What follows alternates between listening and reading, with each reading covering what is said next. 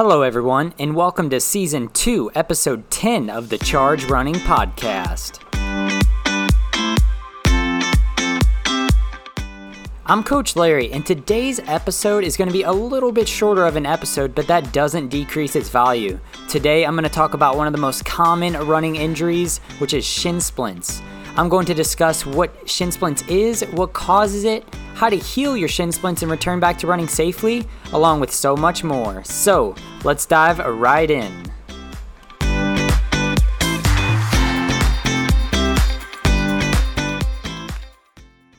All right, you guys, shin splints, it is one of the most common running injuries that so many runners face. I've dealt with it in my running career. I've coached several runners that have dealt with it also. About 30 to 40% of runners do get some sort of shin pain throughout a year. Shin splints, it's also referred to as medial or anterior tibial stress syndrome, but it just depends on where it's located on your shin. Pain is generally felt on the inside of the tibia. That's the most popular spot to feel it and get shin splints, um, which is the big shin bone in your lower leg. And it's normally very tender to the touch, and it hurts when your foot impacts the ground while you're running. It's really important to think of your bones and your muscles as living tissue, and they are in a constant balance of breakdown and repair. So, when the damage from repeated impact from running or whatever activity it is builds up faster than it can be repaired, these microscopic tears and cracks begin to form. So essentially, shin splints occurs uh, when your muscles, your tendons, and bone tissue just become overworked, mainly because runners are increasing their running volume or their intensity too soon, or they're just not taking the proper rest that they need, which results in just greater impact forces on the body, on the shins, there has been some studies that have actually linked some biomechanical habits to higher risks of developing shin splints. Um, some of the things are just having a very narrow step width, so make sure your feet when you're walking uh, or running in the snow, for example, you can see it really well. Make sure your step width is not so close together. There should be a little bit of a space between uh, the width of your feet. And also, um, just having a very low cadence can increase the likelihood of you getting shin splints. The very first and most important thing that you need to know is that you should not ignore the pain. The pain, it's a message from your body telling you that something is wrong. So don't ignore that. Listen to it, listen to your body, and just start addressing the issue before it turns into something more.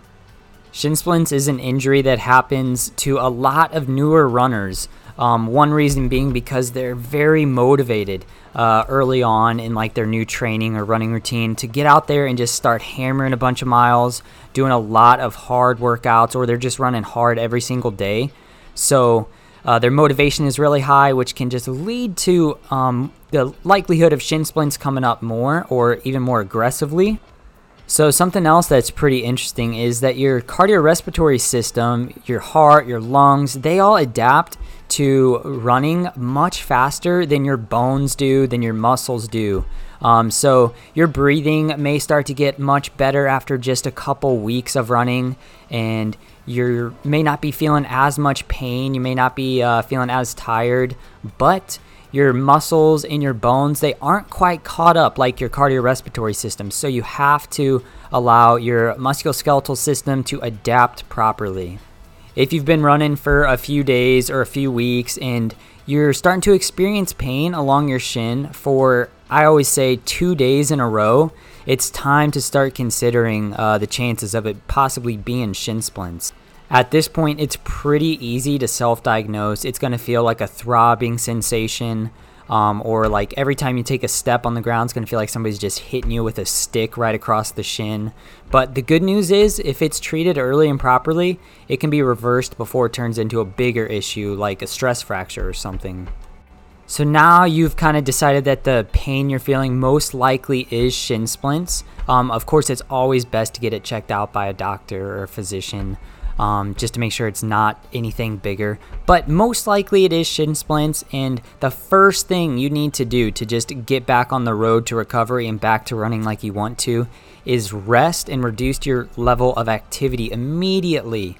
So, once again, the first thing you need to do is rest and bring down your level of activity, your intensity, everything. If treatment begins soon enough, you could be back to normal running in as little as two weeks for most people. I always recommend taking one week off completely of running as soon as you start to feel those shin splints coming on two days after you've noticed the pain. Uh, during that time, though, during that one week off of running, you can do non weight bearing activities, things like swimming, biking, or using elliptical um, just to help keep your cardio up. That's going to allow your body to heal, though, which is the main goal for that first week the absolute worst thing that you can do during this time is to keep running through it. That is just going to delay the healing process. And unfortunately, that's exactly what I did the first time I had shin splints. It was back in high school, and it was an injury that I was dealing with for months because I would just start to run a little bit easier, but still try to keep training pretty hard and uh, still doing some faster workouts. And I always had that pain uh, in the back of my mind. It was never enough to where it was like just crippling or making me uh, forced to stop, but I always felt it, and that just made it not get any better. So, as I mentioned, after taking that first week off completely of running and just focusing on cross training, uh, the second week you can start to incorporate things like strength training and a little more stretching uh, just to help build up that protection against the injury. You can do things like single leg balances where you're just balancing on one foot. Uh, I recommend doing it barefoot in the house or something, but that's going to really work different muscles and muscles that don't get worked a whole lot uh, in your lower leg, those stabilizing muscles. Also, you can roll out your calf with a foam roller, your Achilles a little bit more. Don't do it too aggressively. Same thing with stretching. You can stretch a little bit more. It may be an inflexibility issue, but most likely it's not. It's just an overuse uh, injury that's coming up.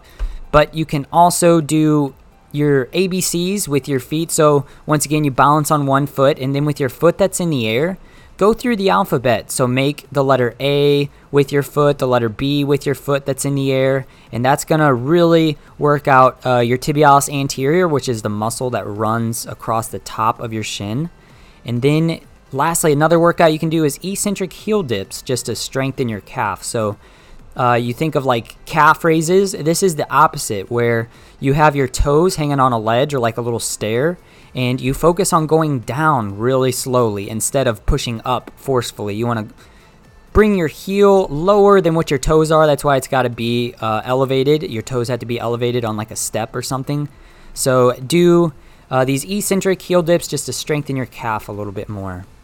So during that second week, I would spend just five to 10 minutes per day doing those exercises, um, along with some low weight bearing activities uh, all just during that second week, just to help your body get used to lower impact forces before jumping fully back into running. So during that second week, when you're doing those strength training exercises and rolling out your calf a little bit more, you can also start running on a treadmill at a very slow pace, uh, but with the incline up really high, just so the impact force is not as high. Or just doing 5 to 10 to 15 minutes of running with some walking built in, but on a softer surface like some grass or a turf field. During that time that you're letting your shins heal, and then the second week where you're starting to incorporate some of those strength training exercises and slowly getting back into running, I recommend uh, also just icing during that time. So put an ice pack on your shins. Don't apply it directly to the skin. Have a paper towel or something in between the ice and your shin, but uh, apply an ice pack for 10 to 15 minutes at a time, then take 10 to 15 minutes off and do it again for a few times. Uh, some studies are pretty conflicting on whether ice is going to help or not. I recommend finding what works best for you, though. Another thing that you can do, though, is wear compression sleeves.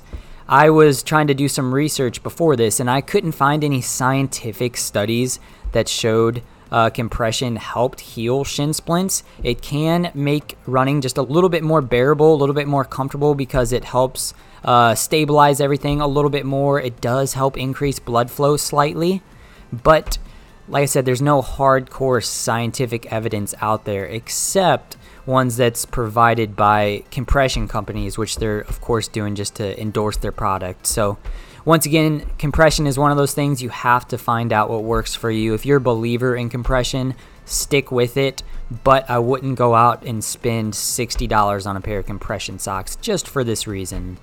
This could also be a good time to check with your doctor to see if it's okay to start adding in like a calcium uh, supplement just to help strengthen your bones. But one last thing that some runners uh, do have success with when they're returning from shin splints is using an, an orthotic or an insole um, just to help uh, give their foot a little bit more support, almost act as a shock absorber. Replacing your shoes can be beneficial, but most of the time, uh, it's an overuse injury, not from improper footwear. On the biomechanics side of things, the best thing that you can do, as I kind of touched on earlier, is to just increase your cadence or how many steps you're taking in a minute. So, as you're running your next run at just a regular pace, have a stopwatch on hand and then just start it. And then once you start it, count how many times one of your feet hit the ground in a minute and then multiply that by two. Once you get that number, you should try to increase it by about 10% from that number. Just focus on that during some runs. Don't do it the entire run and become obsessed with it. But just a few minutes each run, try to get it up to 10% higher than what it was that original count. It doesn't have to be 180 steps per minute like a lot of people have heard, but increasing that cadence uh, it is just going to spread out the forces a little bit more horizontally. It's going to decrease the vertical oscillation in your step. So, just to recap everything here today, shin splints, it is such a common injury among runners. About 30 to 40% of runners experience shin pain uh, every year. Shin splints, first and foremost, it is an overuse injury, so it most likely is being caused from increasing your mileage, your volume, or your intensity too soon. You can be back to running in as little as two weeks for a lot of runners. During this time, I recommend taking one week off of running completely and focus on cross training, non weight bearing activities like swimming, being on an elliptical, biking, just to help keep your cardio up. Then, during that second week, it's important to start to do more strength training exercises, things like single leg balances, do your ABCs with one foot in the air just to help strengthen your tibialis anterior, do eccentric heel dips, and also doing things like foam rolling your calf a little bit more and uh, just stretching in general can be beneficial for some people. During that second week, after a week completely off of running, you can also start to incorporate some uh, low weight bearing activities like jogging very slowly on a treadmill with the incline up high so the impact force is not as high doing some run walks for just 10 to 15 minutes every other day. And then when you return back to running after doing that, I would start with about 50% of your overall volume that you were doing when you got injured. Replacing your shoes may not be a bad idea if they are pretty worn. Most of the time, you can get about three to 500 miles out of a pair of shoes uh, before the foam just starts to break down. It's losing its support. Um, but most likely, it is an overuse injury, so you need to cut back on your intensity, your volume, but you can also wear things like compression, ice, uh, orthotics, although the research is conflicted on whether or not that actually helps or not. So find out what works for you.